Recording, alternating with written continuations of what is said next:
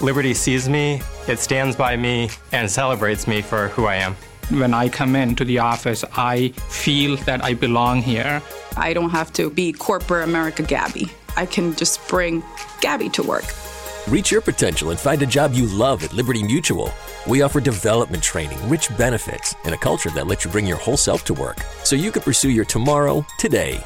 Ready to consider a career at Liberty Mutual? Find out how at libertymutualcareers.com.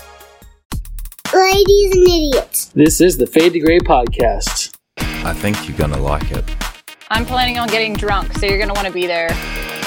Hey, let's get faded, guys. Oh, here comes Stephanie. Definitely more intelligent than myself, which I think that's a good thing. I can't wait for our Independence Day this year. I just want to know what people think. What do you think about the podcast? It sucks. Nice. A fuck! Hello, this is Seth from Fade to Gray, coming in live with Chris, Omar, Elizabeth, Andy, and myself. And we are coming off the completion of the post deconstruction series. I really hope that you were able to check that out. If you have, I think that you will be pleased as we put in a lot of time, Andy was riveted by a it. lot of effort, and that is what is most important and it's all about. What did you guys think of the post deconstruction series? Fuck this all! I quit! Omar! No! I'm sorry. Fuck you. You're doing. I blame Chris. I'm, He- Uh, I was tracking with you, man. What did I do wrong? You didn't do anything No, wrong. Chris made a joke. I fucked it up. Yeah, I made a joke. Fuck it up, Chris. Ah, Sorry. No. This is why we can't have nice good. things. So, anyways, Coming in live. coming in live, and we're coming in hot, and we're all pretty excited here at Fade to Gray. Woo! what we did and the I'm people we interviewed. Ow! Kind of felt we went a little bit over our head a little bit at some points. Like we had Speak some for really smart yourself. people on. We had some really smart people on that were definitely more intelligent than myself, which I think that's a good thing. You know, It's a pretty good to important bring topic, on. yeah. yeah. it's also kind of that- subjective because there are people on that I think you found extremely intelligent that I thought were just mediocre intelligence, but that's just me. I don't know. I'm, I'm speaking about Brian Zahnd. You think I'm not holding any bones back about it. I think Brian Zahnd is not that intelligent.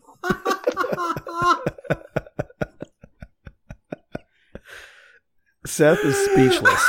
For the people that can't see it, he is speechless, perhaps for the first time ever. Ah. Tell us how you really feel, Chris. I like Brian Zahnd. He was nice, but he he he's not coherent. I mean, all have- the things he was saying, a- he didn't really have anything have- to back up on. we're, we're gonna have a conversation. Who you and Brian Zahnd? I You guys can have all the are out. conversations The you hair want. is up. no.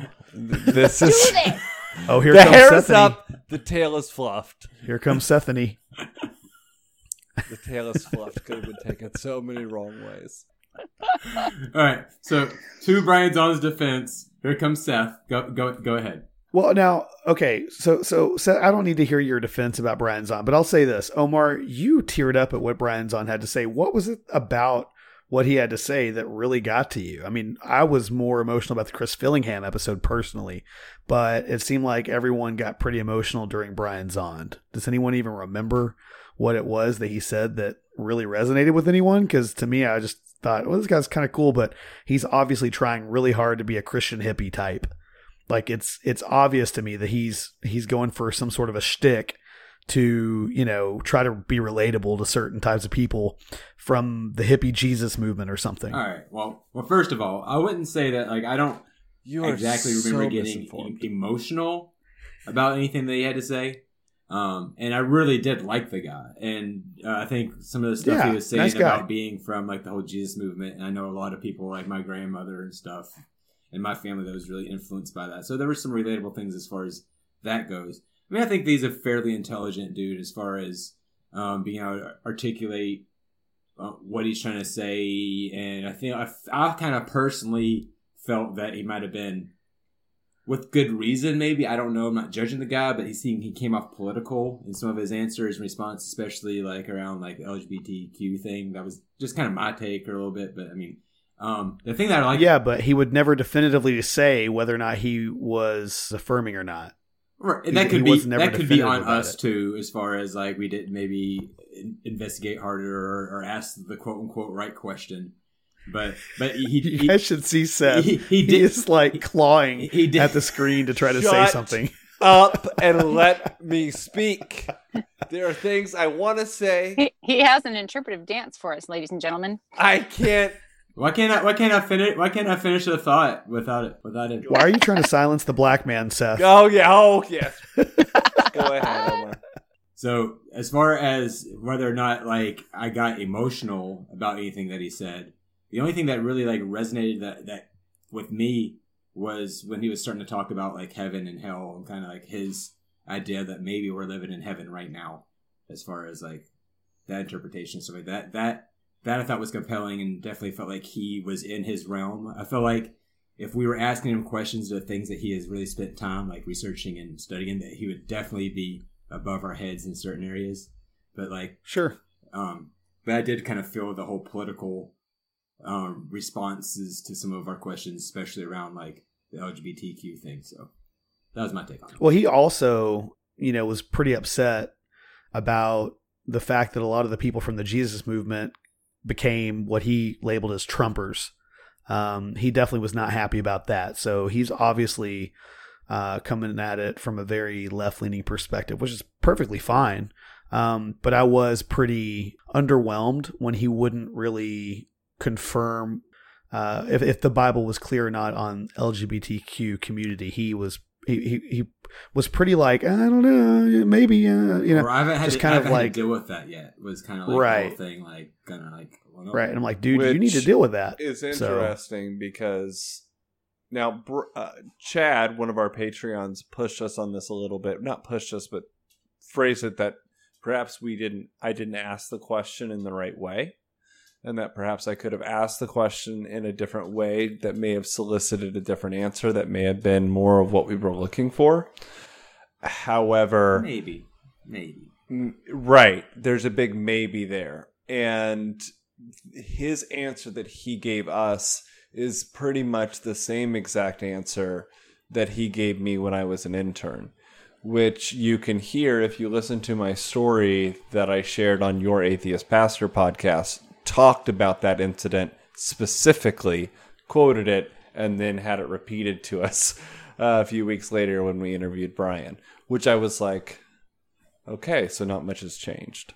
Right. But Chris Fillingham gave a beautifully nuanced response about that kind of thing. So my my my takeaway here is that I appreciate that Chris Fillingham has taken the time over however many years it's been since you were an intern to formulate an opinion on what the Bible has to say about the LGBTQ community. Right. And this is where I think I give Brian somewhat of the benefit of the doubt is that Chris Fillingham is a pastor of about a hundred people and has intimate like has relationships with all 100 people. That's where the political Brian side Zahnd is a Right. pastor of a I would I mean we're talking 4,000 6,000 member church that's probably it's probably 2,000 but then worldwide he's looking at about 10 he and he's Right. written 10 books in eight So he's books worried in about 10 his paycheck. years. well so he's worried about his paycheck. I get it. that I completely I, get it. that's actually not where I'm going what I mean is that It's relationships, Chris. He's worried about relationships. it's relationships and it's the format of the relationships that you have so He's worried about pissing off people who are anti-LGBTQ. I don't. I don't think that it's a matter of worried about. I don't. I don't think that he has those types of relationships. I don't think that he oh. connects with people in the same way as maybe Chris does, because that's not part of his ministry. His ministry is a theologian. He's writing books. He's presenting at conferences. Whereas Chris is meeting with people in their homes and meeting them in the hospital. Brian has another pastor that does that. I So- see. So Brian is the person I would never want to hang out with, and Chris is the person that I would love to hang out with. I get it. what you what I'm saying is is your characterization of anti intelligent, I think is inaccurate. I don't. Okay. I, I actually think he's brilliant. Okay. Well, let me let me say this. He's Chris is more like the. Jesus of the Bible, and Brian Zahnd is more like one of the Pharisees. I get it. It's all good. Ooh, that oh God. that He's like Joel Osteen. He's got a huge flock that he has to turn away people from using his okay, church. Joe. Perhaps As r- liken him to Steven Furtick more than maybe Joel Osteen. At least Which, which, I mean, down a obviously, would level. never have either one of those people ever on this podcast after having Brian Zahnd on. And be like, no, dude's an idiot. I would love Steven Furtick to come on this podcast. I'm not saying that he's an idiot. He was well spoken about theology, He's brilliant. But nothing he said really meant anything to me. He had a saying. story to share. Like he, we weren't able to talk as much, and as it wasn't as interactive. It was more hearing his story, which was a good Yeah. story. I like Chris Fillingham a hell of a lot better. So can I can I ask what exactly did you ask him, and what would you have changed in your question to get a better answer? I think I asked, "What do you think of the gay situation?" or something, just like a kind of a blanket statement. like you're coming on to him, like No, where like do you So, uh, what do you I think of this him- gay situation? No, we were talking about the Bible, and I asked, "Where do you land when it comes to LGBTQ issues?" And what would you change Very- about the formulaic, you know, the formula of that question? How would you change that? Do you believe that homosexuality is a sin? And you're just looking for a yes or no answer on that, instead of a Well- roundabout, you know, p- political, you know, uh, A yes every- or no? Why? Because the way he took that question was more roundabout. It, we don't really have LGBT people in our church. It's not really an issue. Which that's and, or the ones bullshit. or the ones that he has, you know, is like you know, he like takes a stance that like you know we love people, you know, like but and they're like, in leadership positions. He said that, Hmm. which I don't believe. Did you just say you don't believe that? You don't believe don't. he has LGBTQ people in leadership? But he said that he did? I think so. So you think he lied? I don't know. I it's been it's been ten years since I've been there. What I'm saying Hmm. is like I knew some people that were LGBT on staff, but they weren't open. They weren't. I just out. got like a uh, just a real like cheese ball. This is a shtick kind of thing vibe from him, and that's just my own personal opinion. And I apologize if I offend anybody. Um, sorry, not sorry. We, we really But- beat up his interview. I I feel really bad. We had a theologian come on, and we've now spent what thirty minutes bashing the interview. We've only been recording for sixteen. Okay. Um, so it's, it's hyperbole there, Seth. Um, I listen. You should check out the interview. Maybe you'll be touched by it. I wasn't. Not a big deal. Chris Fillingham, on the other hand, I'm not a Christian, and Chris Fillingham, I thought was one badass dude, and I really enjoyed talking to him about his faith. I thought he had a really, really cool outlook on everything. Um, well, of course, my episode with Lewis is my favorite um, because it's personal to me. But the one with Chris Fillingham is my second favorite for sure. yeah, your episode with uh, Lewis and yourself probably one of my favorites too. It was the easiest one to listen to from start to finish. Like all of the interviews, all the conversations were great. Everyone's story, everyone's opinions. I mean, even even if we didn't agree with the way they presented themselves, at least I felt like we captured everybody in, in a true light of themselves. You know, they were comfortable. We, we set the stage for the, to let them be. Yeah. But as far as just cohesive, just enjoyable podcast listening, the way you narrated the last episode with your with your friend Lewis and and the story that was being told was just entertaining from start to finish. And I'm excited to do more things like that in the future. Um, I do like Yeah. the interview roundtable style every once in a while, and and there's something to that when somebody has a story. But like I, I think that it's just harder to listen to. I think that's the thing I learned about this last bingeable series is the very first episode that we had with uh, Paul Matthew Harris, who's a friend of mine who I love the guy. But it's like you get about halfway through that and you need to come up for air. You know, come up and take a breathe, Yeah. take a breather, kind of like deconstruct some of the things that have been said. You know, and then and then go back in for more, and then it's it's it's good. It's been and then from there it gets increasingly it seems um, lighter and easier to listen to. Yeah. That one's hard to listen to because Paul's had such a rough journey, and it's because he's so invested in God, and then he keeps having all of this experience where he feels drawn to it. Like that's devastating. And I know Paul. I know Paul's story is one that we've all resonated with. We certainly love him here at Fade to Gray and think that he's a big part of who we are. We even told him in that episode that he kind of helped shape where we went. Um, you know, that he's the first episode that we did that we kept. Everything else before that got scrapped, uh, just because he does have such a, a unique story, and he his story deserves to be heard for sure. And he's just a great dude. Yeah. Speaking of like like heroes or stories that may be told, or along that vein, um, I was saying how it kind of seemed like it got easier to listen to after that because, but it's not necessarily true with the Dave Warnock episode. The Dave Warnock is another one of my, my favorites. The, the dude is just fun. It was a lighthearted vibe, but we are talking about some serious, serious shit. And if you guys don't know, um, Dave has been diagnosed with ALS, um, and is basically on his, what he likes to call his last ride, where he's basically living his life out loud and doing everything he can possibly um, while he still has his functionality and abilities and um, you know cognizance basically. Which it it uh, it almost seems like that is what it takes for some people to fully get out of their their ways or their their own head.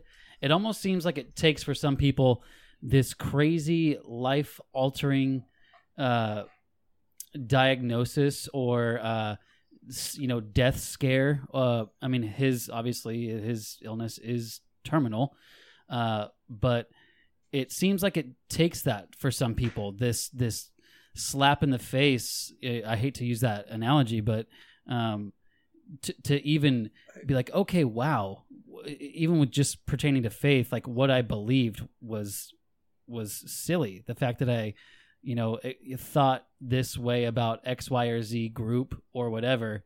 Um, it's it's amazing that it takes that to shift perspective, um, and even just for the simple fact of appreciating every day a little bit more. So his interview was my favorite, and you know, if people listen to the interviews, that was the only one I was on, and I, that's not because that's the one I was on. That's my favorite.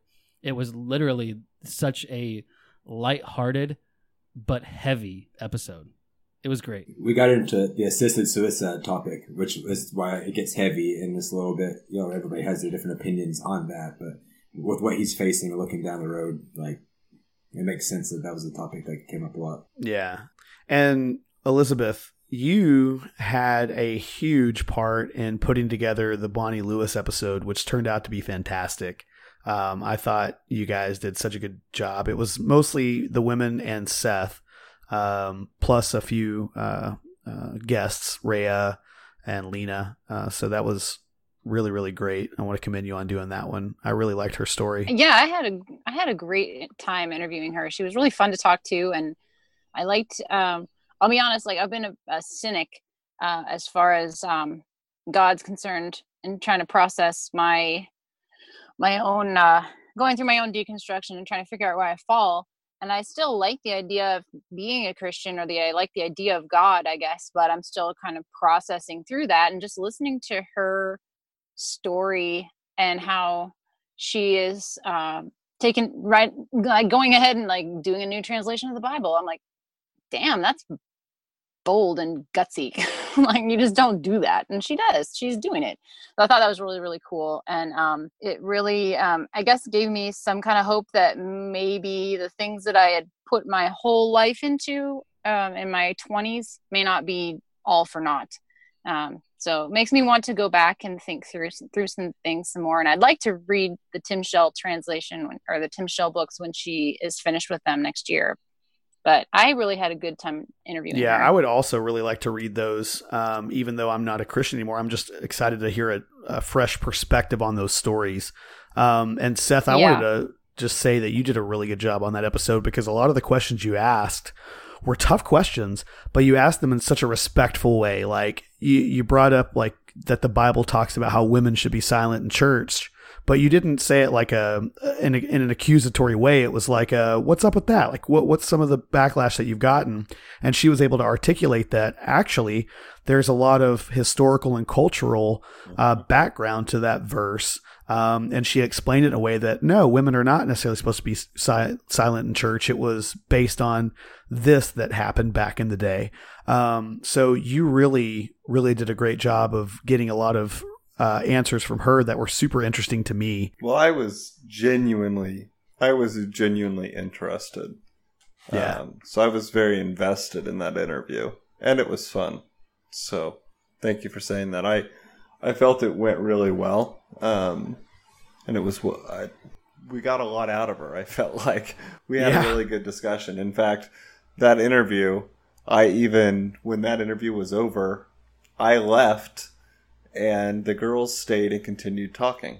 So We were just talking as moms. We were just we had such a good time with her. We're like, let's just be moms and talk about mom shit, and that's what we did. Well, she was really generous with her time. I think she is the longest episode of the series, so I, I was really happy that she uh, gave us that much time to actually spend with her. She was, she was really great. She was awesome. So I, I do have a quick question. Does there anybody that wants to say anything else about any of the episodes? I felt we skipped over Chris, like you mentioned. You kind of led up to Chris, and then we kind of jumped to the Lewis episode about the narration. I just Okay. want to say that I really, really am pleased with how that interview went with Chris, and I felt like we were able to get a lot um, of perspective out of him, and I was actually surprised by some of the answers. And I've I've known him for a, a long time now, so. Yeah. I, I think it went really well, and um, he's the kind of Christian I want to be like. You know, I don't know. Yeah. Yeah. Now that makes sense. Speaking of being the kind of Christian that you want to be like, I'm curious. We did the post deconstruction series to kind of get different perspectives for where people are at after they have brought their faith into question. As all of our listeners know, we all come from a faith background. So I'm curious to know where everyone lands at today after having completed the series. Um, would everyone kind of go through and talk about where you're at with your faith? Are you still a Christian? Do you still believe? Like, did any of the episodes help you uh, confirm your faith or help you confirm your departure from faith? I guess is kind of what I want to say.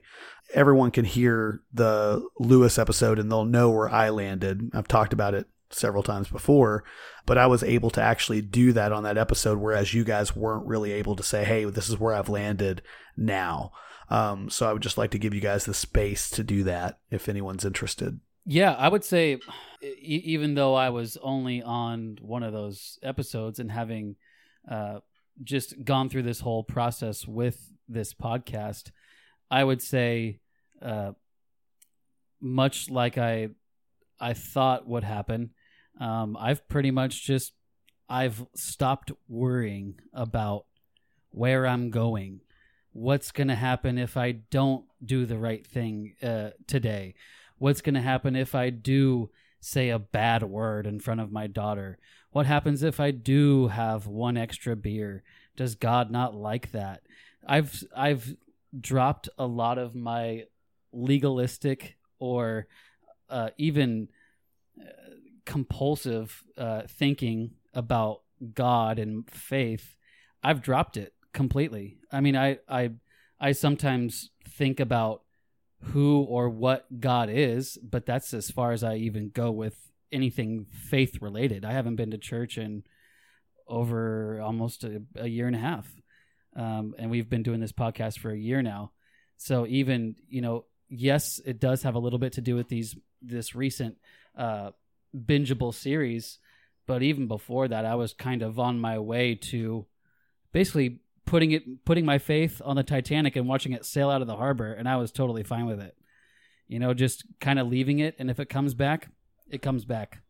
But I'm, I'm completely fine with asking questions about who God is and what God is, uh, and looking and diving deep for answers and and being way more open minded when it comes to uh, other people's perspectives on uh, faith too. So Yeah. I, I I definitely think that I don't even identify as a Christian at all. Uh, I would not say I am an atheist. I would say I'm more an agnostic, because I'm I'm neither here nor there. Um, but it's funny because growing up in church, you would you would, I mean, I think most of us would never imagine the day where we're having a podcast about deconstructing our faith. You know, I'm sure once upon a time we all thought, well, yeah, this is it. This is all great. It's it's wonderful, and this is this is the answer. Uh, but here we are, and here I am, and I'm more comfortable than ever. I completely agree with you, man. I think we've landed pretty much in the same space. Like, I'm just happy that it's a mystery that I'll never know, and I'm totally cool with it. Like, I don't have to, I don't have to know anything. I don't have to know any of it. I think for me, what it's done between doing the post deconstruction series and the conversation conversations we had here, as well as conversations that I've been having with people in the your atheist pastor group a handful of atheists and stuff who you know asked some really good questions. Um, where I've landed is ultimately I don't think I'll ever know if God is real, and I think that's why you have faith. I think that's what faith is all about. And as far as just like choosing how I want to live my life, like me personally, I like I it's not that I need to prove it to anybody else or even to myself, but there's just been enough evidence in my life and things that have like keeps drawing me back to where I, I think it's like at this point I'm still like hold on to Jesus. I hold on to the fact that there's something there. I don't know if I like other people's explanations about that because like I I get my Jesus from the Bible and the Bible is pretty much deconstructed for, for me. But and so that's why I'm still open to everybody else's kind of interpretation of life and what they believe and still will always want to hear people's stories and think that it's beautiful and think it's another expression of you know of who god is. I think god's bigger than the christian um, understanding of of what jesus is. I think our western understanding of what jesus is is just dumb. And so i don't know. But i think but there's a lot of good teaching so for for me personally it's been great conversation it's always something i'll probably go back to um, but it didn't solidify one way or the other, God being real or not being real, but it made me comfortable in the fact that I'll probably never know. And I'm okay with, I'm choosing to believe this because it's what I want. Yeah. Seth, you had something you wanted to say earlier. Oh, I've had a few things to say here and there, but it was just little jabs. For you, you said that you're ready to just let it be Chris pointed this out on the episode too. You said that you're ready just to, you know, let the mystery be.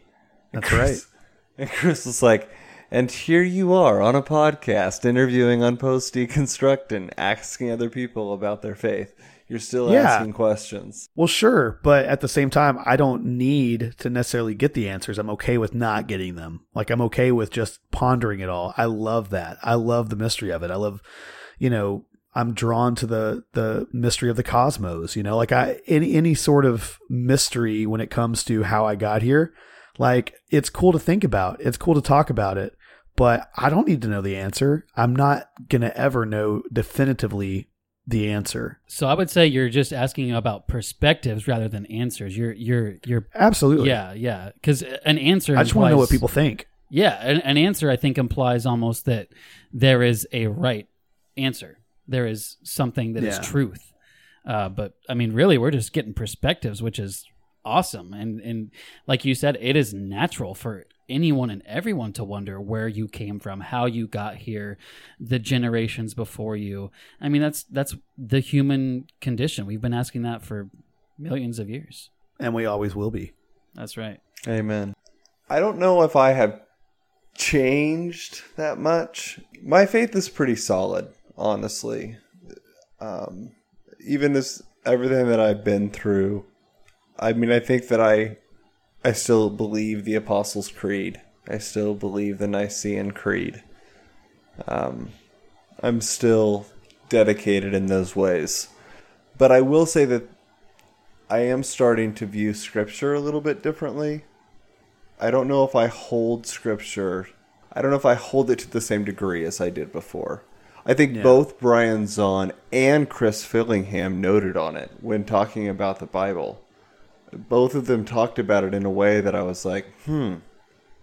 It made me take a step back and be like, this isn't like some magical book, you know? Right. It's it's not. It's a group of letters that were written to people for those people in a specific time in history. Right. And we're trying to make it imply it to our lives. Yeah, and another Right. group of people decided that which of those letters were going to be important and relevant. And then also, like you said, um, I think in a couple of different episodes, Seth, um, you know, why did the Bible even end? You know, why is that, Right. that Yeah. these letters are so important and no more letters after this that are going to be written can ever, I don't- ever right. compare to these letters. I just I don't I don't understand it. Now this is the third episode I've talked about this on, so apparently I'm dealing out some of my own personal stuff here. But I, I truly don't understand why the Bible ended. If God is alive yesterday and today and tomorrow, if he's working in people just in the same ways that he was 2000 years ago. In fact, is he not working in us more now that we have the Holy Spirit? why why would the Bible just end? And then why do we have to like do gymnastics to even understand what the Bible is saying because we have to be able to view it in another culture and time outside of our own. Why don't we have our why don't we have our own thing that we can go to? yeah. And as much as we think context is important as far as what people in the Bible, in these stories, in these letters, like who they were writing them, isn't it just as important as like who was putting these together? Like, like Right. Like who was the pow- what powers were to be in control and w- like what decisions were being made to like say, And- to say what letter is more important than the other letter. And and in the Chris Fillingham interview, when he talked about how we didn't even know it was Paul, that it was people who followed Paul's teaching. Yeah, ghostwriter. Yeah, it was like so. It's very possible that the books of the Bible that we think are what they are aren't even written by the people that they say that they're written by. They're written by the people who followed those people who were writing to other people. It's very confusing and it's not as like sacred as I thought it I'm was. sorry, but I just can't. Right. right. I that so that some of that is starting to shake. And as that's starting to shake, it's interesting to see what's happening because I really want my faith and my dedication in Christ to remain. But for so long, the Bible has been such a crucial part of that foundation. Like you couldn't. I just don't see how you could have one without the other personally. And, Right. and I know that people are saying, well, the Bible is just a manuscript that was written for these people back then. But I had always viewed, whenever I was a Christian, the Bible to be the holy word of God that was divine inspired and and God breathed and and It you know is. the word is God you It know is. so it is It's not. Jesus is the word. but how do you know any of it? How would you know any of it if it weren't written down in a book? You wouldn't. Right. I There, think- there would be oral tradition, but that would it's like a game of telephone it's after two still thousand very years. important. It still should be Is, used. is there a way of changing, keeping it? Great, we need something, but holding it to such of a, a standard, or Well, you're like, trying to apply this is- ancient text to your li- like everyday life. like this is the word of God, and and nothing like holding it as if it is the Holy Grail, you know, in importance. When it's like, no, this is just a text that may be helpful in informing us about our lives and and what came through Christ. Rather, it would be than, different if that text didn't say certain things about how there is particular ways to get to heaven and narrow is the road and all this other stuff but that's what that text says. And so therefore whenever you're taught those things you and you want to get to heaven when you die because you don't certainly don't want to go to hell then you say okay well this is the manuscript that's going to get me there. This is how i'm going to know how for sure to get to that place Basic instructions before leaving Earth. Right. There's a big problem in my mind with how that text is written because it's written in a way to keep you glued to it, to keep you standardized in some sort of uh, a way uh, in in the religion, And for that reason, because there's so many things in that book that I disagree with, I can't accept any of it. I just can't. I think Chris needs to fade to gray on this scripture thing. The guy's pretty black and white on it, in my opinion. I know. yeah, I agree. It's something I tried to fade to gray on. Um, and I've mentioned it several times. I, I wanted to be a progressive Christian who just cherry picked Bible verses that I liked. Uh, I tried. Well, everybody that, but does. I found like e- Sure. even the people who say that they're fundamentalists still cherry pick Bible verses that they like and don't like. Sure. They they you know love the one that says that homosexuality is abomination, but they don't care about the one that says that it's a sin to wear two different fabrics together, right? Which are literally like right Right next to each other. Yeah. They they do that, but at the same time, like what kind of a foundation for faith is that to say, "Oh, I believe these parts, but I don't believe those." It's you I guess if you were to be a Christian, you would have to make a choice. You'd have to say, okay, I'm going to have to take this Bible and I'm going to have to believe all of it. Or you would say, I can't base any of my faith on this book because how can you read that book and say, well, I believe this part and I don't believe that? And that's what I'm basing my faith off of. If your faith is really that important to you, like I understand that people do that, but for me, that's impossible. It's absolutely impossible. It's not about saying that you believe this part or not this part, but more about looking at it as a kind of historical context and realizing, well, maybe they're writing like this. Well, maybe Paul's writing like where women shouldn't like you know speak in church or or preach in church, where and not in a way where it's like he's trying to like I'm not trying to defend Paul's writings. I'm just saying, but like but looking at it is like not like this is the law now that means that every that we should apply that to every situation. Yeah. but being like well, what what was going on what was going on here that that this was even be in here? You know and not, and not so much like that like that people wrote the book. You know it, it takes away from the whole this is an infallible word of god. I think that whole certainty thing tied to it that like i grew up with and you grew up with like we even were lying to ourselves when we are in the middle of that because there's another podcast that shall not be mentioned one of the co-hosts talks often about how like nobody really believes that there's a heaven and hell because you can see that in the way Yeah. that they're living. Because if everybody really bel like if you really believe that the people next to you are gonna like burn in some fiery pit forever, then then you would be living completely different. Or there's a chance that we might, you know, like like like yeah, there, there's a possibility like to hedge our bets, but like most people don't really believe or they want to he- hold out hope that like even if there is, maybe I can still get in, or maybe my favorite people or a rock star or movie star is going to make it in. You know, it's we all we all had these. Uh, what do you want to say? Caveats or predispositions or how, that's not Predispositions. We all, we all had these different things in, in in our mind about our faith to begin with, even when we were fundamentalist. And so I think it's easy for me personally. I can't speak for anybody else, but there's a couple people in the progressive movement, if you want to say that, that have helped me a whole lot in the way that they've like kind of like looked at the, the Bible. Um, you know, Bonnie Lewis is one one of them. You know, I will read Tim Shell when it comes out. I'm excited to read that. I maybe I'll read Richard Rohr's uh, The Universal Christ, and maybe I'll have a revelation. Who knows? Uh, but I seriously doubt it. yeah, I but I'm open to it. It's all good. You know, whatever. Christianity, the uh, faith of suspension of disbelief. that's that's what I'd call it. Suspension of disbelief uh, in order to get to heaven. Hey guys, so we are just trying this out. We'll see. You tell us what you think. Did you like the post deconstruction series? Because we kind of really did. And so, what we want to do is do a few more series like that that are bingeable. So, our upcoming series that we're going to be working on next is going to be on relationships. So, we're going to talk uh, friendship relationships, we're going to talk uh, dating, marriage, divorce, unconventional relationships. We're going to talk about it all. So that's our next plan. But in the meantime, we will keep doing these roundtable discussions as well to just hold y'all over until we get the next series out. yeah, hit us up on those social medias or come talk to us on Patreon or Marco Polo group.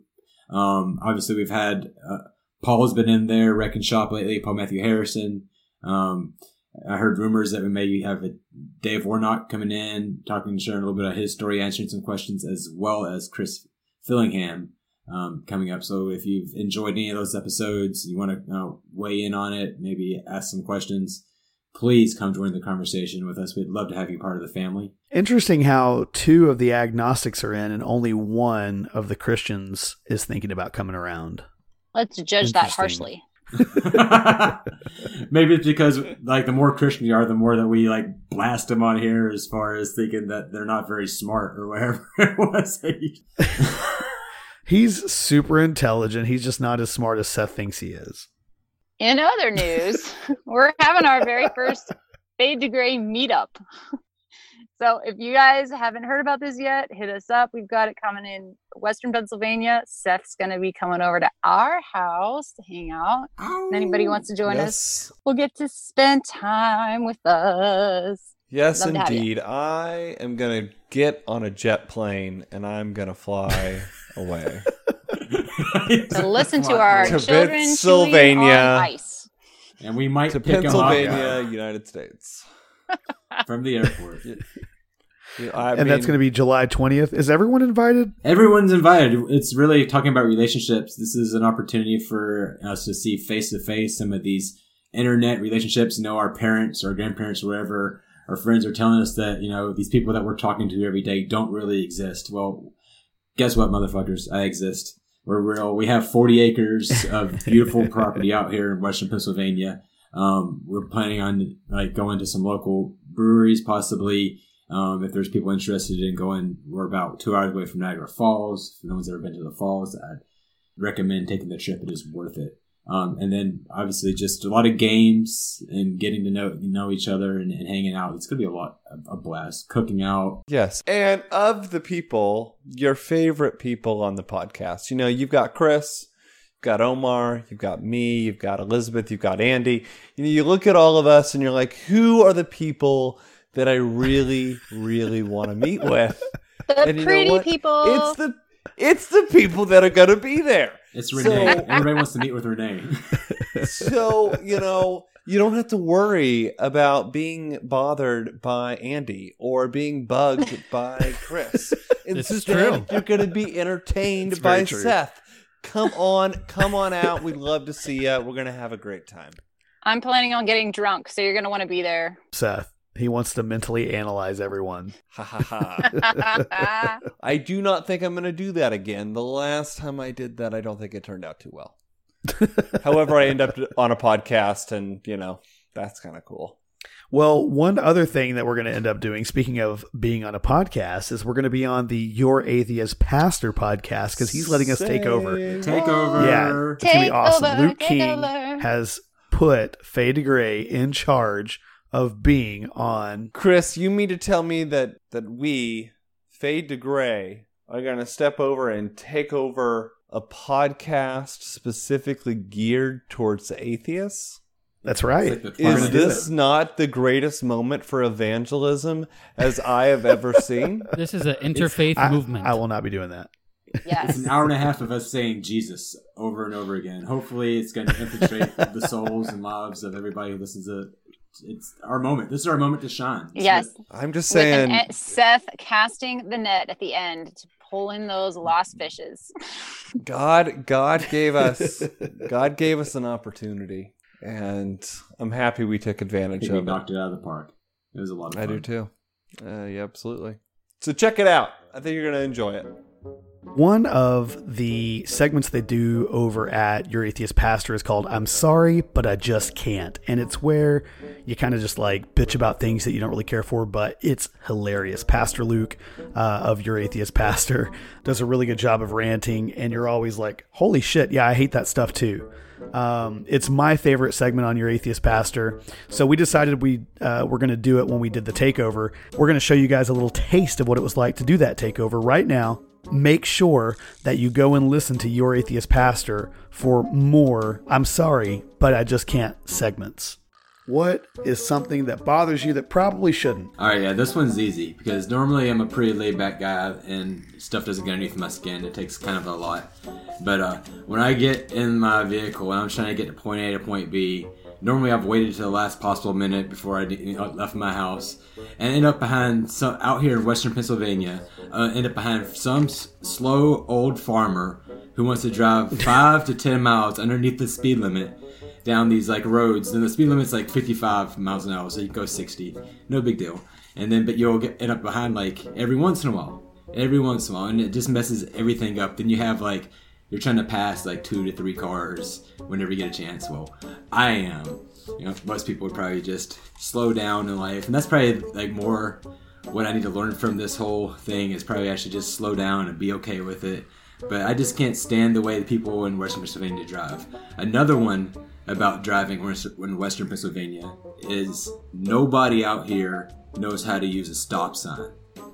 It is goddamn ridiculous. Like, people will sit there and stop and wait a good 15, 20 seconds till you get to the stop sign as well to make sure you come to a complete stop.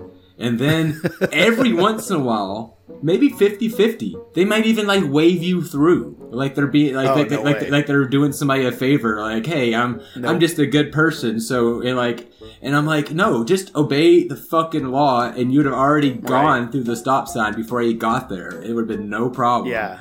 But I mean, I get I absolutely refuse to do that. When someone waves me on, nope, it's your turn. You go.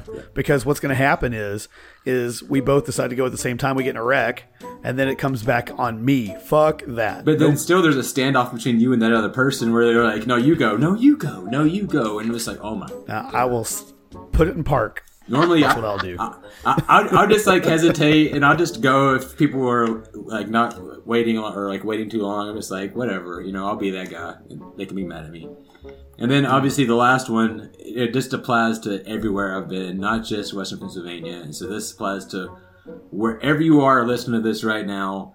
If you're not gonna drive at least 10 miles over the speed limit on the freeway, get the fuck out of the fast lane.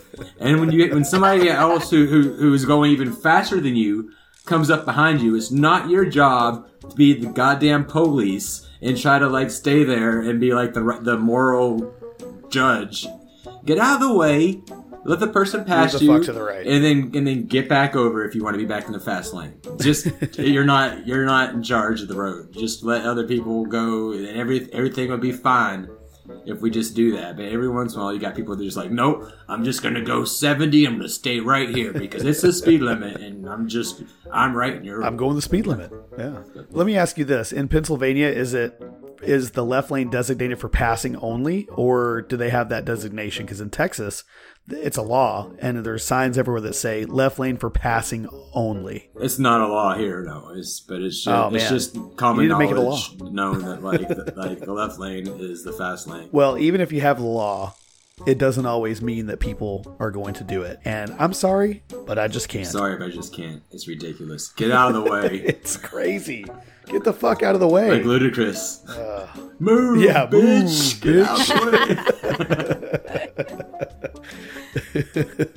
That's mine. Oh my gosh. Oh, I've got one that just, I don't know, all you home cooks out there, um, you may understand this one, you may not. Maybe you have your grandma's recipe book, but I like to look for my recipes online and I'll find, you know, something that's got really great reviews and it's really right up my alley what I want to cook. And so I'll click on it, right?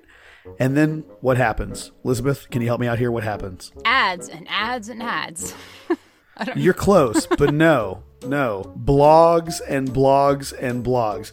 It's a recipe that I want to get to, but before I can get there, I have to scroll through 20 pages of a fucking blog about why this recipe means something to my family or about how I came upon the recipe. I don't give a fuck. I'm trying to cook right now. I don't want to have to scroll through Yep. your fucking blog. Yeah, or I'm you sorry, ha- or they give you I the link can't. to the recipe, but it's not in their Yeah. actual blog. Like you'll see, you'll Right. go Google like chicken recipes, and I'll look five top recipes, and you click on it, but then you Mhm. have to follow the link and follow the link and follow the link. No. That's just give me the fucking recipe. I'm sorry, I just can't.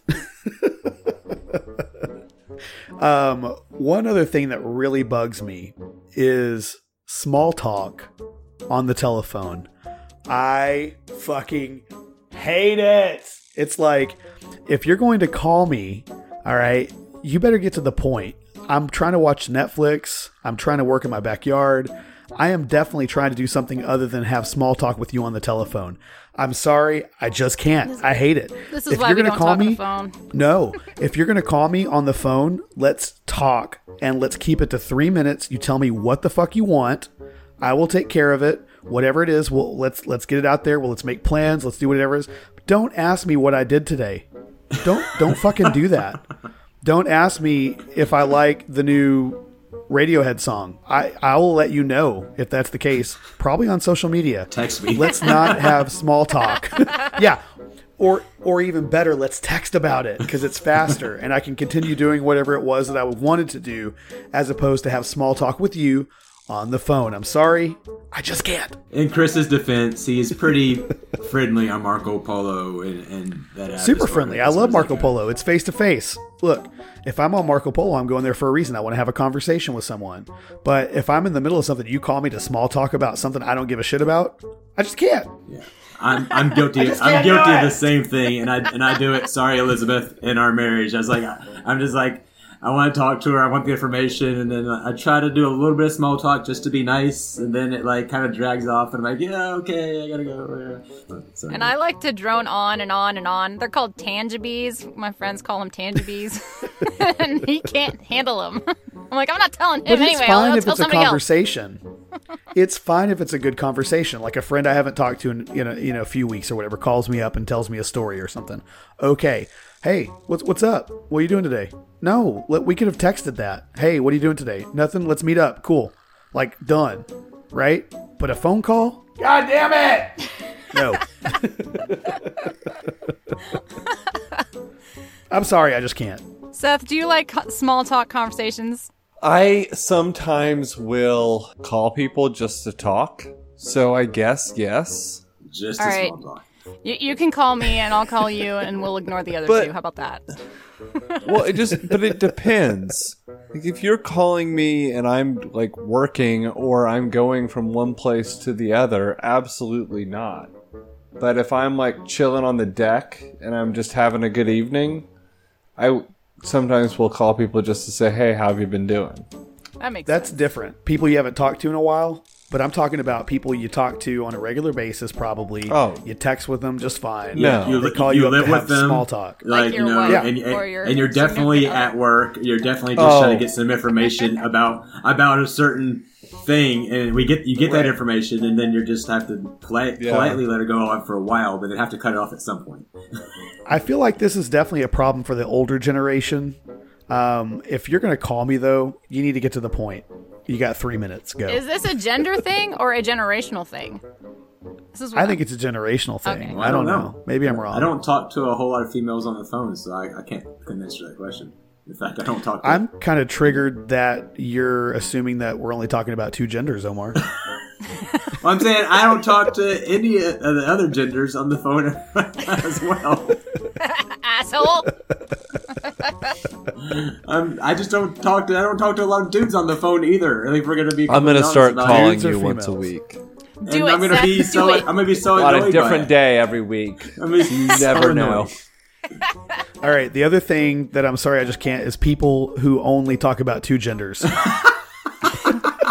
he just wrote us off. I'm. Hilarious. I think I triggered Seth over here. Mm-hmm. Seth, can you not? I would just rather not. You just can't even. he changed it. I, I'm sorry. I just rather not. I can't. We have a new segment for you today on Your Atheist Pastor. if I I appreciate eating ice. I think it, You it's say fun. eating ass? Ice. Yeah, he said Pretty eating sure ass. He, he he appreciates Ice. it. Ice. I C E. Indica Charlie Ass, ass baby. Echo. Ice. Hey, there's nothing wrong with it. I mean, I think I think eating ice is a lot of fun. I think it's a little cruel on your teeth, but this is well, the we're, deal. we're, we're, if you're we're gonna eat ice, do not But only if people it wash really good beforehand, in right? front of me. only if the I ice is really cannot clean. handle that amount of noise to hear your teeth crushing. I know. Ooh, this is sounding kinky. I yeah. know. So if you're gonna if you're gonna eat ice, It's not. This is not about ass. This is not Don't about be sex. sloppy. This is not can't about kinkiness. sloppy This is about you No having good icing. etiquette All right. and not Seth. chewing your ice in my presence. Thank you. Don't chew. You're gonna have to practice patience when you come visit us because that's all our kids do. all all their kids do is eat ice. they eat ice all the time. Just chew it. Bad, horrible breath around this house. I tell you. It's one weekend. one Horrible weekend. breath. Perhaps No now, if if it's no while they're eating sloppy dinner, fine. But if someone is like Oh. just sitting next to me and they're slowly just eating their ice, I will, I will punch them. Seth, So I'm an ice muncher. I'm sorry, buddy. What if they make eye contact with you while they're doing it and rub it on their body a little bit first? that's not going to help at all. I think the problem is is that it is a sound that I have to continue to hear. That is I'd be more worried about the smell. startling. and I can't control. It's it's very startling. I heard. Yes. I, I, I mean, Yeah, for sure. At first, I- I'd be especially at first. Guys, why do you turn everything sexual? This is not. Why don't you? This has nothing to do with sex. It could. Boys and girls. Your atheist pastor listeners, I apologize. I The men, Fade Gray, and their sexualization of our culture and of my words. Because they are the best words. Ooh, ooh. It's that sounds just like that sounds like. Trump. Hubris. Don't don't don't be swayed. Yeah, I just I, I don't like people who eat their uh, food or ice loudly. I just can't. There's your point. What have I done wrong? I, I'm really curious now. Like, I mean, do you get annoyed by sloppy blowjobs? I mean, like, Why if, are so- we if talking some- if about someone's being sex? re- really loud about it, and like, Indigo, He just Charlie, Echo. He just can't. I'm, I'm just was wondering. uh, Well, well, I'm changing the subject. Does that annoy you That too? That has nothing to do with this segment. But it has to do with how, like, how you, your etiquette and how you eat. It's like Arrested Development with the tongue. Had to figure out how to kiss. What are you asking me? Circle around the rim of the ice. I don't eat ass. If that's what you're implying, I do not do it. I, would- oh I mean, I'm not judging if you do. Maybe I do. I mean, But some everybody people likes are into it, and that's okay. everybody likes it. They just don't know it yet. Amen. Elizabeth, did you have any? Not as good as this. Do I have to do mine? Mine's boring. Yes, I want to hear it. I want to know what you just can't do. I just can't when people bitch about me being a homeschooler and think that my Oh, kids yeah. are ill prepared for life because of it. So there was an article that uh, was written by Freedom Homeschooling. I mean, they, they do eat ass. uh, back in December, and it's gone viral around uh, my homeschool mom friends. And so you have the you have to understand the context first of all. As homeschool moms or dads, we get comments all the time about how we are destroying our children's lives, mostly because we're not getting them socialized the way public school kids get socialized. And so there there are these standard questions that you're always asked, like, well, what do you aren't you worried that your kids aren't are not getting enough socialization? Aren't your kids going to turn out weird? Do, are you teaching them the right things? All this shit. So, the question she posed in her article was Can you imagine learning that someone's child attends the local public school and responding with any of the following questions? So she flips the questions around on the public schoolers. And I was like, I thought it was brilliant. So, what what in the world would make you decide to public school? Aren't you afraid public schooling will make your child weird? I met a weird person one time and they went to public school. So like questions like this, like I I literally have been involved in conversations where I spend 20 minutes uh, listening to them gripe about the public school system and how terrible it is and then I get they ask me where my kids go and I said, "Well, they're homeschooled." And then I get shit for 30 minutes about, "Well, why did you put your kids in pub- pu- why don't you put your kids in public school? What's wrong with that? What's wrong with public school?" Like, you just sat there for 20 minutes and told me how bad it is. Like, that kind of shit, I just can't even. yeah. It's just it's ridiculous. Yeah, I yeah, people telling other people what to do with their kids. Yeah, fuck that shit. I can't even on that one either. Right. I mean, I understand that not everybody can homeschool, and I appreciate that. And I understand that some people want to homeschool, and I appreciate that. And I, and I understand that there's other types of homeschooling as well, but why is it that we get like pissy about like just back off it's my kid i'm destroying my kid's life who is it to you? Like i don't think i'm destroying my kid's life honestly i think i'm doing what's best for all of my children but you know. As if uh, public education, uh, you know, as a government-run entity, is the best form of education ever. Right. You know, I mean, look at look at other go- government-run agencies. Have you ever been to the DMV? Have you ever been to uh, the post office? Well, they're Yeah, still preparing you to case on that basically work in factories. I mean, the whole like Right. nine to five. I mean, even I mean that stuff died with our generation. They lied to us in school, preparing us like no one knew what the internet was going to do and how it was going to change people. Now it's Hey, uh, Omar, when's the last time you needed to know what mitochondria does in your everyday life? When's the last time you needed to know right that? now when you ask me that. about Yeah, about three seconds effective. ago, Chris. Yeah, and when's the last time you needed uh, the Pythagorean theorem? Ooh, um, never. I can't say I've never Yeah. e- needed that. Yeah. And, Yeah. and I'm not gonna try to say that. I feel like you're trying to trap me. no, no, I, I'm just saying you don't really need it. That's what they're teaching in the public schools, and probably in homeschool too. But whatever. yeah we learned it in a history in a historic sense this last year actually Seth is Uh-oh, doing Seth Seth, is is doing. Jesus hands over there.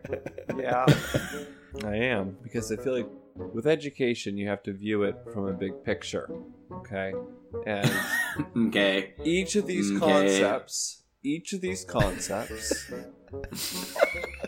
are bricks, and yes, we're building a wall. And you can do without some of the bricks, but if you don't have enough bricks, the wall falls. So while we want to say, yeah, how often do you use this? Well, you probably don't. However, learning that concept helped you learn other concepts. It's a brick on top of a brick. Oh, on no. top of I'd a like- brick. It's We're building a just wall. I'd like Another everyone brick in to the wall. acknowledge that Seth is an advocate for building the wall. of education. of education. I'm suddenly feeling like Joe Biden for a second. Man, like a creepy pervert. No. Like I mean, did you- did- did you wanna, like, Harris called him out smell a, for, smell a kid's hair real quick. for opposing busing by the Department of Education. No. Anyways, that's from the second Well- debate. Speaking of speaking of all the debates, maybe we should hit up the news for noobs. Ooh, maybe the, the atheist pastor viewers may like that. A little taste of uh, a fade to gray political conversation. Andy, roll the damn music. I hear you get your news from CNN. All these other fuckers watching Fox News again. Yo, Chris, don't they know that that shit is whack? Hell yeah, Andy, it is a white and black. FTG fan, bam, we found another way. It's the noobs, motherfucker, on fade to gray.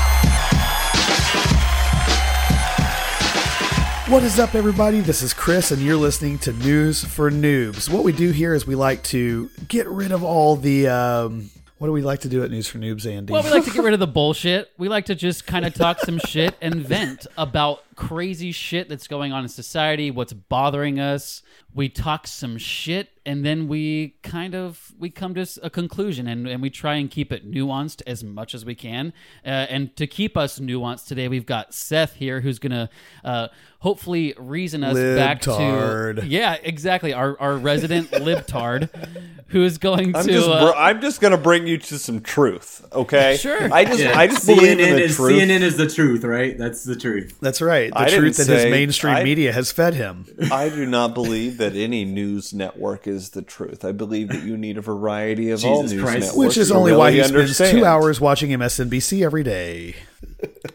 So he's going to I- I deconstruct my alt right ways and my my uh, info wars loving heart, and he's going to tell us about why we should Now, Andy? so- We should Brainworms. support all of these 20 Democratic candidates. That's what we're going to talk about today because Oh, what the my hell? God. This is crazy. 20. That's ridiculous. I, I think they could There's actually barely gather- 24. No way. Yeah, there's 24. They only let 20 of them debate though. Oh, well, there's only so much room on the, you know, wherever they debate. They can only fit them in an, an arena so big. God, 24 That's so fucked people. up. I'm voting for I'm voting for one of the other four. That's messed up. Apparently Wait, they who are have- you? Apparently they have more to say, but they're being excluded, and uh, that's censorship right there. So one of you other four, I'm standing behind you as a, a minority, and you get my vote. They're standing behind who? I don't know. I'm just gonna pick one of them. I'm just gonna do like when I go to the voting polls, like one of the four that did not get to go to the de- Democratic debate and be heard.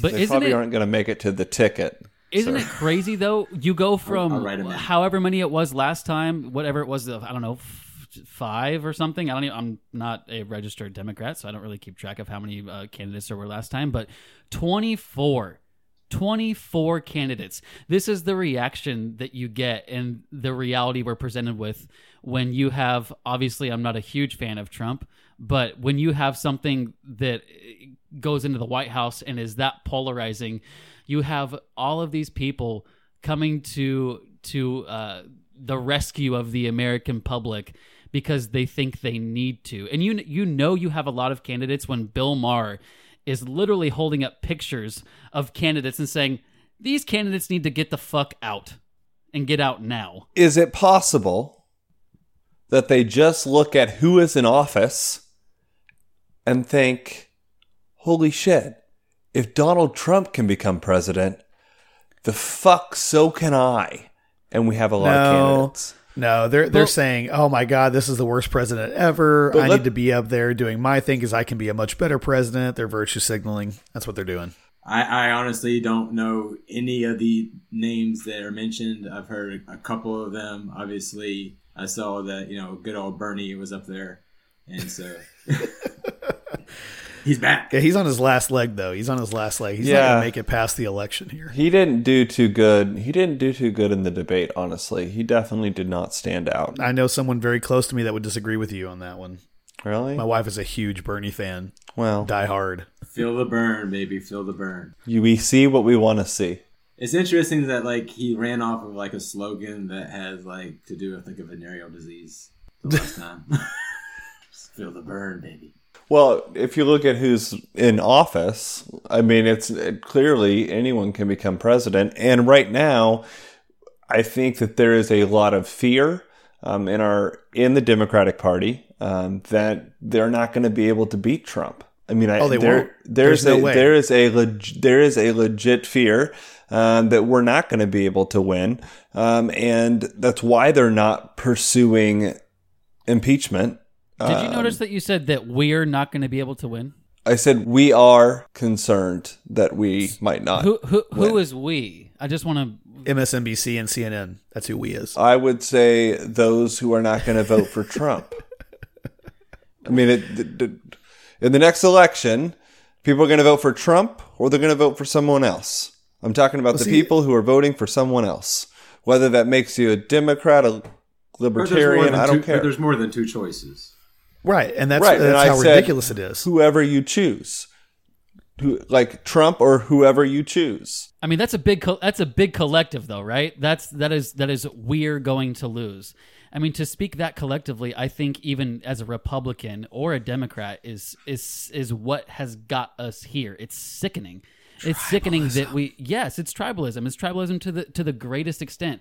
There's no way in hell that anyone is going to beat this dude because he's broken and cracked the formula. Because all of these people are speaking in political algorithms in these debates and all they're saying is uh, these ridiculous platitudes like medicare for all and all of these different things which okay they sounds great. You know taking away student debt sounds great. But like these are things that you're going to have to actually put words behind a statement. You're going to have to put actual policy. How are you going to pay for these things? So Right. that's all Right. going to fade, and then it's just we need to beat Trump. That's all they have. That is all of these 24 Yeah, candidates. because how are you have. going to do it? How? They're, they're never going to be able to tell you how they can do it. They're going to say, this is what we're going to do, but they'll never tell you how they're going to do it. For example, whenever they're all saying, oh, let's cancel student debt, they're not telling you we're going to have to add that to the national debt. So you're going to end up paying for it anyway. Like, Right. No, and doesn't I'm make- not suggesting that all of these candidates have great ideas. Some of them the suck. student debt thing gets me for sure. Like I, I definitely have an opinion about that. Like because I mean, isn't it known that like we're getting all the money for the this like student loans like overseas? It's like foreign like investors and stuff. It's not. It's not coming from the United States. And so then if we just forgive all of that, like it's. I mean, that's what happened to happened with the housing economy, right? It's like when they start forgiving like housing debt, like it, it, it almost crippled us then.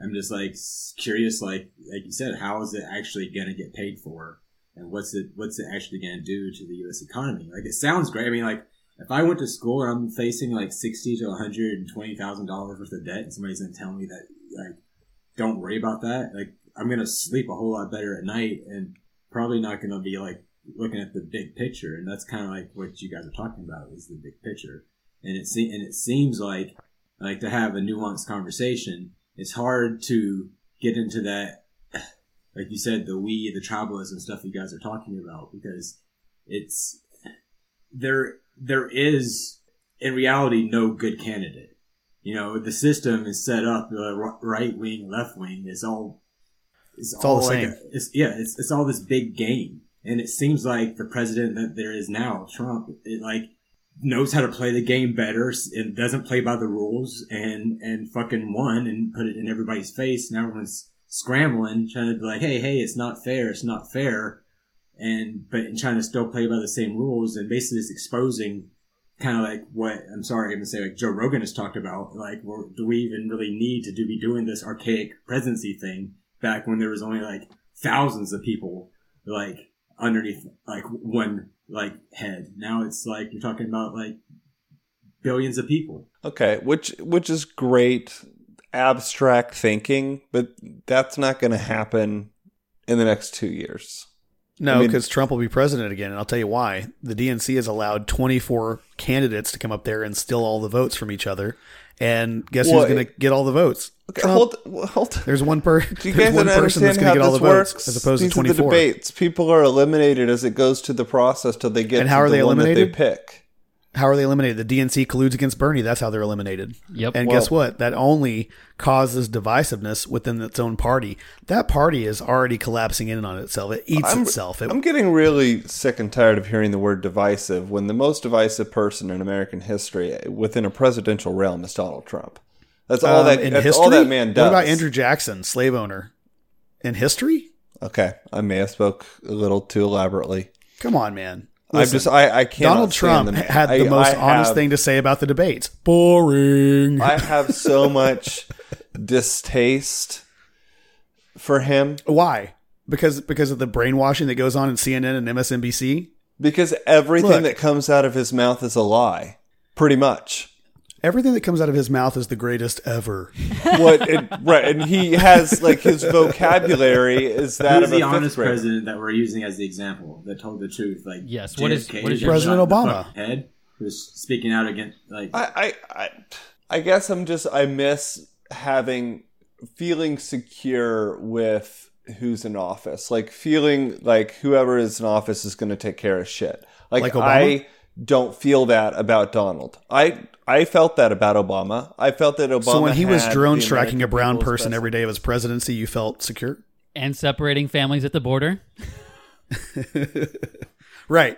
didn't know about it. I it, none of them are So- listen, absolute so power corrupts we have to go absolutely. off Not a brown what we know. person, so he Absolute power know. corrupts absolutely. Any any one of those motherfuckers that's up there in that office, they're not regular people. They're not you and me. They don't think like you and me. They never can. They never will. you see, you think that, and I bet Bernie even thinks that about himself. Like, you put me in that office, I'll do right by the American people. Let me be clear. But once he gets there, guess what's going to happen? Corruption. Yeah, no, there's no way that I think that I could be president. And it's just a front. It's a front man of a band anyway. Or there's other factors taking place. Well, yeah, there's just no way that when you you don't just get the power of a country. So it, it's it's almost pointless when we're speaking about these things. It's almost pointless to even have one side or the other because corporate multi-trillion dollar interests um, do you think they're going to let you just make decisions on their industries or policies or whatever that uh, that affect their business and what they do uh, there's no way we're ever going to even get an honest true president there's no way that's going to happen No. even even I I don't disagree with that. yeah so so Yeah. so why why pick a horse when you know that horse is going to be made into glue But even if there is corruption, there is a way of being presidential and delivering a message and and, It's a at facade, least though. putting out a vibe of safety. so you and want a good salesman or is that what you they're want doing you want a good salesman to American put a good face on the nation At this point, well, at this point, the nation needs it. Yeah, but he it, Seth just doesn't For like himself. the sales. Isn't that what Trump is? Well, I A salesman, Donald Trump only businessman? cares about himself. He doesn't care. He doesn't give two shits about. I our probably agree with you on that, but let me let me ask you this: When is the last president that crossed over to North Korea and shook hands with Kim Jong Un? It's never been done. Right. And let me tell you this: the reason it's been done now is because Kim Jong Un and Donald Trump are both power hungry, ridiculous as people who can get to know each other. Right. They're crazy because as fuck. Donald only cares about dictators. And let me tell you something: the North Korean people, what's going to happen if there's not diplomacy with the United States? They're going to die. But now that there's some diplomacy, the North Korean people are going to have some hope. So people can talk bad about Trump all they want, and they have every right to because he's he's a piece of shit. Mm-hmm. But he's not the worst president that's ever lived. Listen, Russia, did they collude? Absolutely. But do you know how they're colluding? They're dividing the people by all these fake Facebook accounts, trying to make people try to pit America against themselves. Like the Cold War is not over. It's just a tech war now, and they're winning. They're ripping our country apart at the seams. And and by the way, CNN, MSNBC, Fox News, how do they make money? Yeah, that's They, they make money by selling advertisements and getting people glued to the television. And how they do that? They give you drama. It's not news. It's drama. They can get your emotions. They don't want to. They don't want to tickle your mind. They want to tickle your emotions because if they can get you to get angry or sad or happy or whatever, then they get you to react faster. And then it, it's control control Absolutely. tactics. Same thing that happens in churches. Same thing that happens in any any power structure that wants to like try to manipulate or control people. Anyway, I don't know, guys. I like Andrew Yang because he's promising to give me a thousand dollars every month. Hey, Go that sounds pretty good. just go to Alaska and have a bunch of kids. That'll work out pretty good for you too. The, you know that whole universal basic income just blows my mind because w- when you when you promise things like that and then you say uh, okay well how we'll pay for that is we'll just tax Amazon or we'll tax these companies okay that that's great and that sounds like it could work but guess what your uh you know cell phone holder that you order off Amazon and it's there in 2 days uh, that's nine ninety nine is going to be seventeen ninety nine now, and it's going to be there in seven to Right. ten business days. So there you go. Right. Inflation. Absolutely. So the all of these things sound great. They sound awesome. A thousand dollars a month for hurting families, for families struggling, you know, in the Rust Belt, whatever, where ha- even here in California, um, it sounds great. But it's nothing that is going to solve anything, uh, even over the next 10, 20, 30 years. I mean, it's it's it, it's a drop in uh, the ocean, in my opinion. Absolutely. Well, and not only that, but you're talking about people like Bernie who's saying, you know, that we need free college for everyone. But the problem is, is it's not going to be free because you still have to pay for the college facilities, the professors, and all that, healthcare, retirement. That has to be paid for. So how is that going to be paid? It's going to be paid by the taxpayer, which is you. So you're not getting it for free. You're paying for it. hmm And then you you almost incentivize uh, this this lackluster way of living. You know, if I succeed, I get taxed like a son of a bitch. And why would I why would I try and make two hundred thousand dollars if you know eighty grand, ninety grand of that is going to taxes? Why are we not incentivizing people to succeed? You're you're getting tax money from people who make money.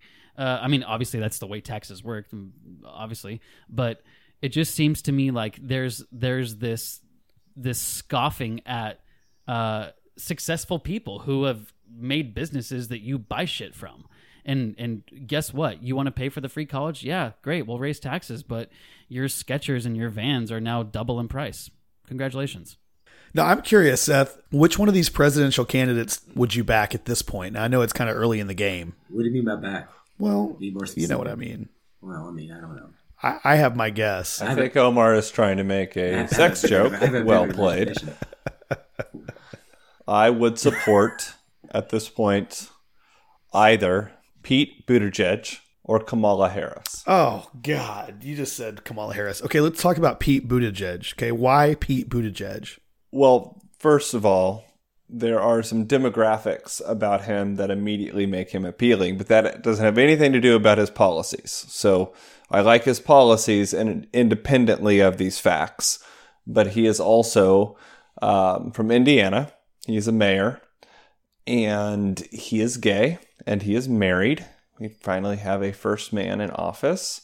He is Christian, and for being a Democrat, he has some pretty good ideas that I feel would identify well with conservatives. He seems level headed, um, very, very smart, and I like his attitude. Now, that it doesn't have to deal with his policies, and you can attack me on policies, and I'm not going to have it all together. I don't have that all with me at the moment to really back that up and fight that. Um, but I do like him a lot, and he would be my number one pick. But what would be one of those policies where you think would find some common ground with conservatives or libertarians? What would be something that that would help uh, bring some cohesiveness to the political realm with with this guy? I know that he's definitely more cautious on going to war, and I think that he could find common ground that way for sure. He's very strategic and well, like everything is well thought out. He does. He's not impulsive at all. Um, But conservatives like Donald Trump, so you think that that's going to bring them? Well, I think that if we win, there's gonna be some things. Oh, I said we. If That big ominous someone, if someone other than Donald Trump wins the election, The world would be a better place. It would be. Oh yeah. What if If it's you Republican? that, and be, and be broke and broken hearted again. if that happens, there's going to need to be some bridges made towards the Republican Party. The Republican Party is not a fan of reaching out bridges to the Democrats, but we are going to need to learn how to do that and be the better man in this next this next round um, in reaching out the hand across the aisle. Or woman. I think the Democrats are better at it, honestly, than Republicans because I think well, we could. That's another political conversation, but I think that he would be able to reach across the aisle and build those for, those bonds to You be able here. to get us Seth wants to a good reach around for President Donald Trump. I did not say that. Thanks for having us on. It's been great. That's a hell of a way to finish it off.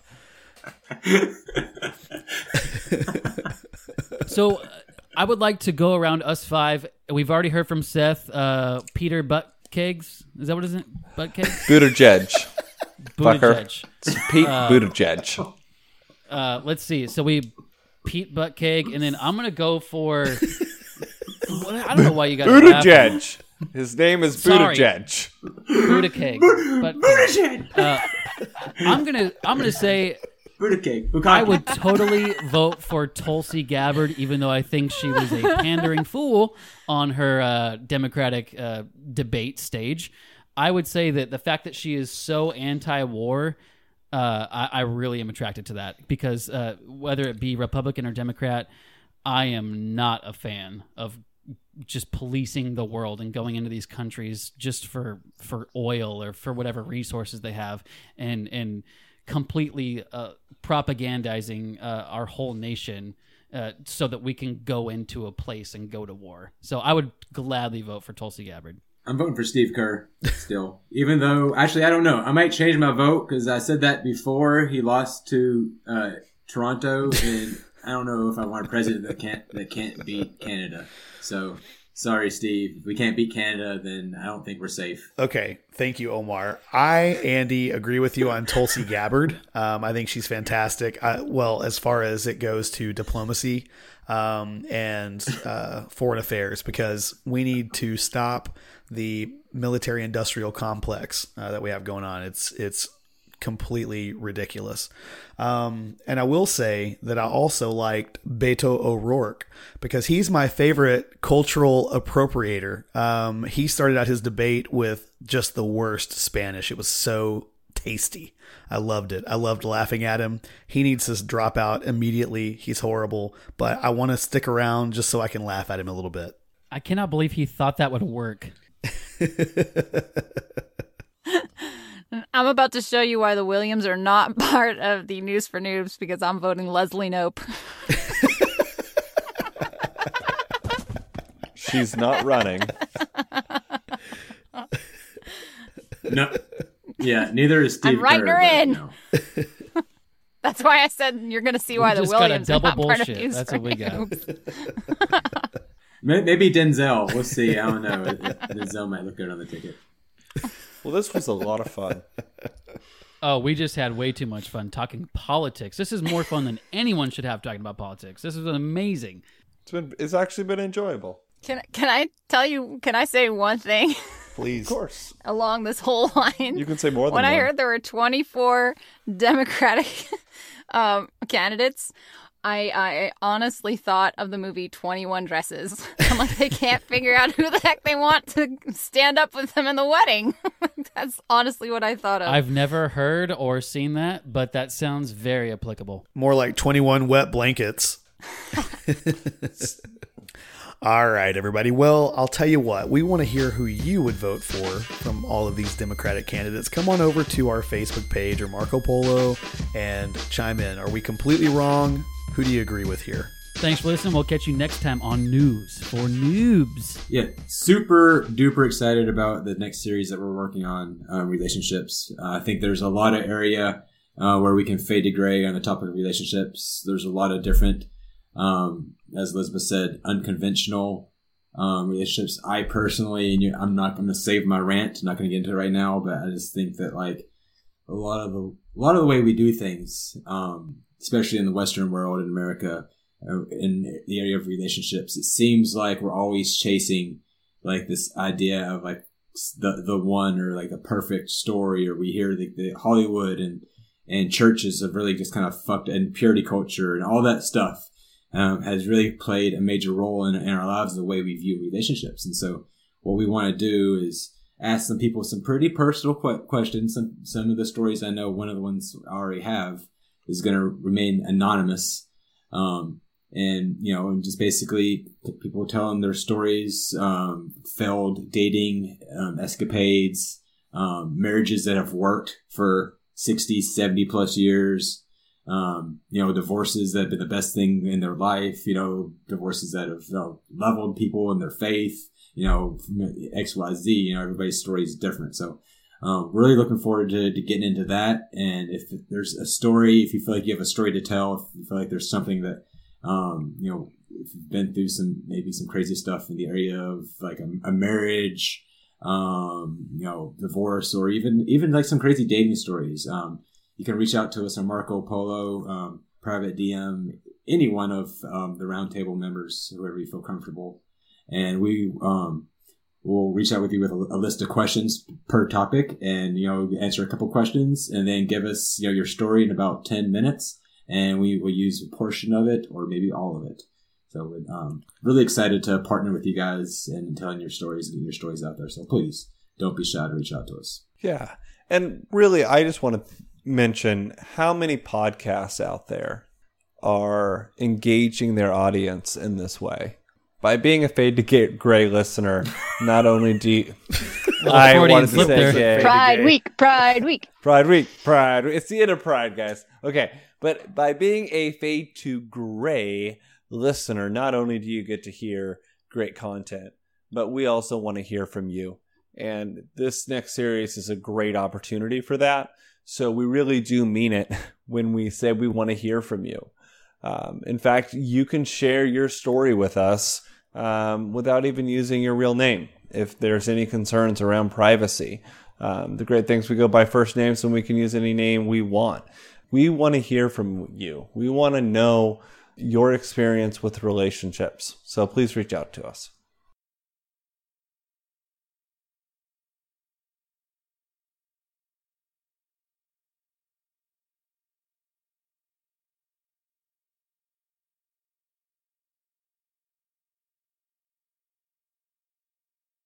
Well, guys, do you guys have any big plans for 4th of July? Because I'm going to be binging the Netflix series Stranger Things. Super I excited am about it. also going to be binge watching Stranger Things because my daughter's apparently not going to be here, so I'm going to be one lonely son of a bitch. I'm going to be working during the day, and I'm going to be. You know what? I say we do a, a fade to gray Zoom Stranger Things combo meetup, Dude, I would- I'm down. I'm down We'll just stream it. that. Hey, and, let's- and that's when all right, let's- Zoom terminates our account.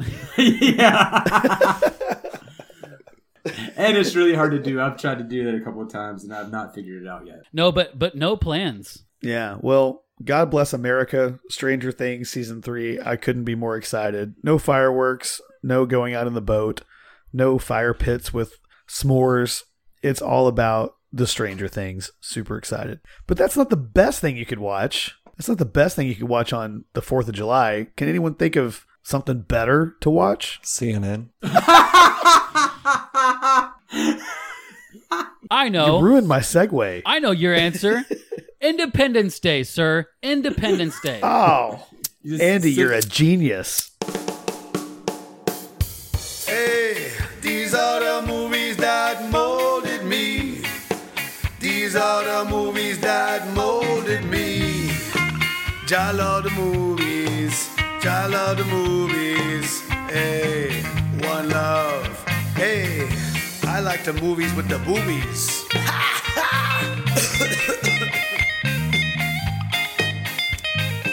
All right, guys, we're back again for another roundtable episode where you get to hear your most favorite segment of all. That's right. It's the Second segment where, where your boy right here comes to talk about movies that molded you, movies that had an impact in your life in one way or the other, whether they were um, you know, scared you into the man or woman or they that you are today.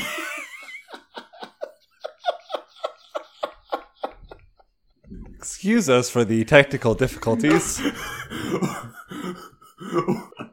or or was a romantic movie that you you know visualized yourself maybe one day having that and, and for the rest of your life end up in failed relationships because of. These are all movies that in one way or the other has shaped like your your horizon of what you think is funny what you think is scary you know what, how you view the world. And so today obviously as we are releasing on july 4th which is better known here in the good old us of a as Independence, Independence Day. Day. So it, there's nothing else to talk about but that day that Will Smith saved all of our lives from being destroyed by the evil aliens. Well, Jeff Goldblum as well. We can't forget him. Well, yeah, he's not as important as you know as Will Smith. He ended up being a superhero, you know, Hancock and all, and, and, and fight and, and fighting alongside in his amazing suit. Oh wait, that's that's not the right one. Andy, do you remember this movie? This was one of my favorite movies growing up because I was so curious about aliens and stuff like that as a kid. And I was always asking my parents questions, you know, do they exist, blah, blah, blah. And of course, this movie was confirmation that aliens definitely exist and they can only be brought out when Will Smith is uh, attacking them.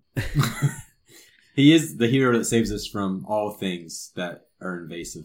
Zombies too. What exactly could you give the aliens to kind of bring them out of the woodwork? Was there a substance that they might take? Yeah, uh, the aliens really loved uh, heroin, black tar heroin. That was really popular uh, in the intergalactic uh, realms. Black tar heroin was definitely their favorite. I was really hoping you were going to do your sugar water thing. What what aliens like black tar heroin? Are, are we talking about the same aliens that Trump would be talking about? Is that why we're building a wall? Oh yeah, the one thing I can I can for sure remember from this movie was uh, water, sugar, water. Definitely the wrong movie, but but yeah. Oh, what the heck?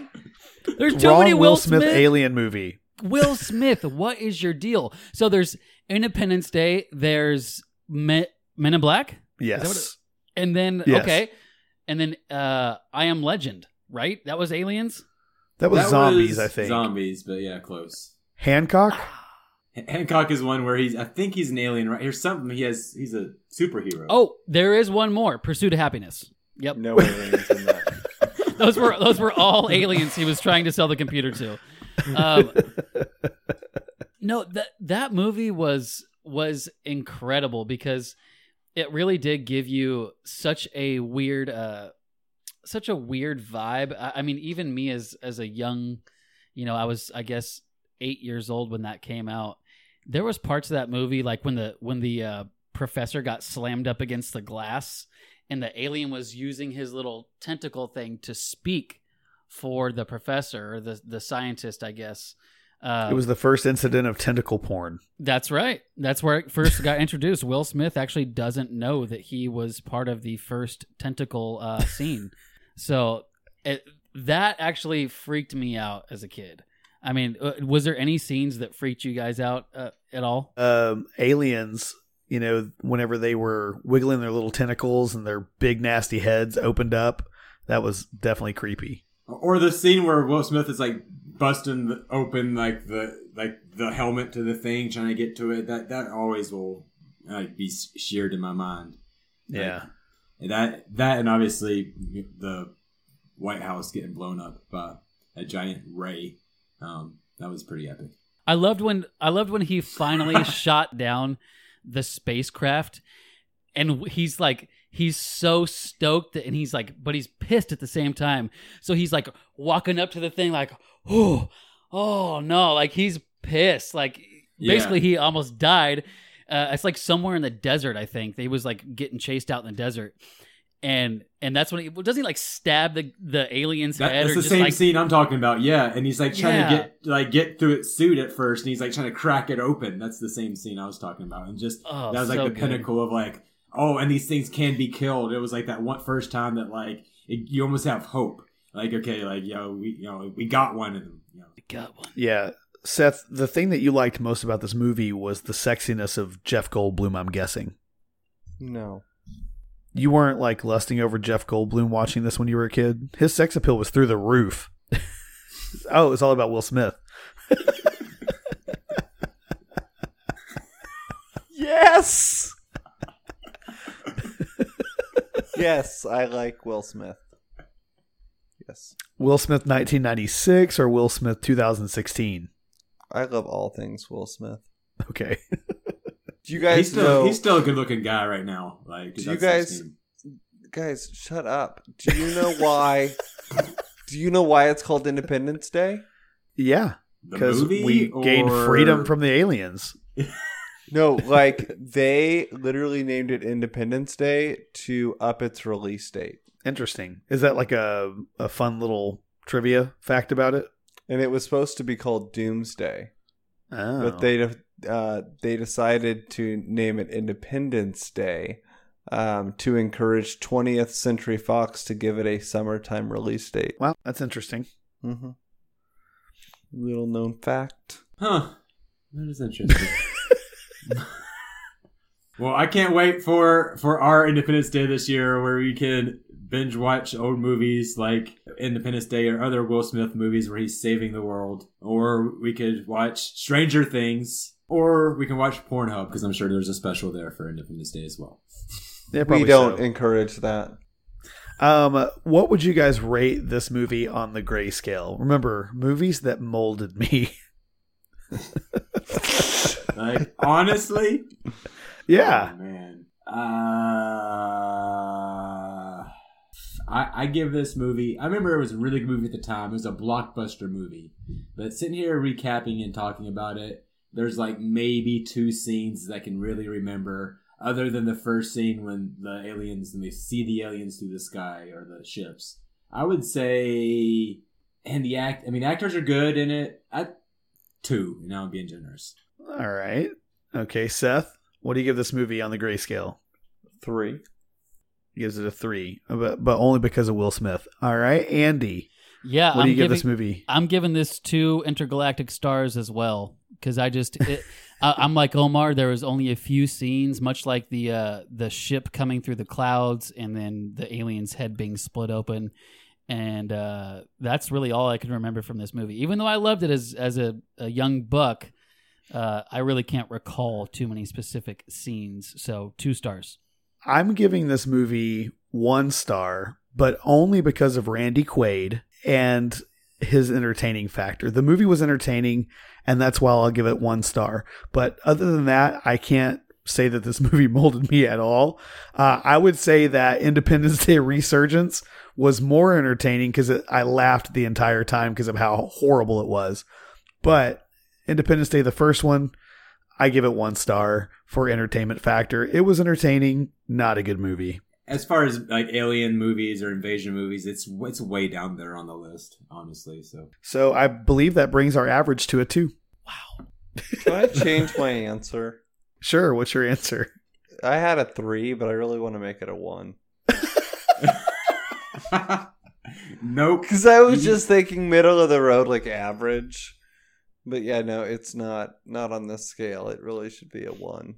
Hold on, but before we end, there is an Independence Day two. Yes, the resurgence. Never even heard of it. Dude, I went to the theaters and saw it because I was so excited to laugh at it.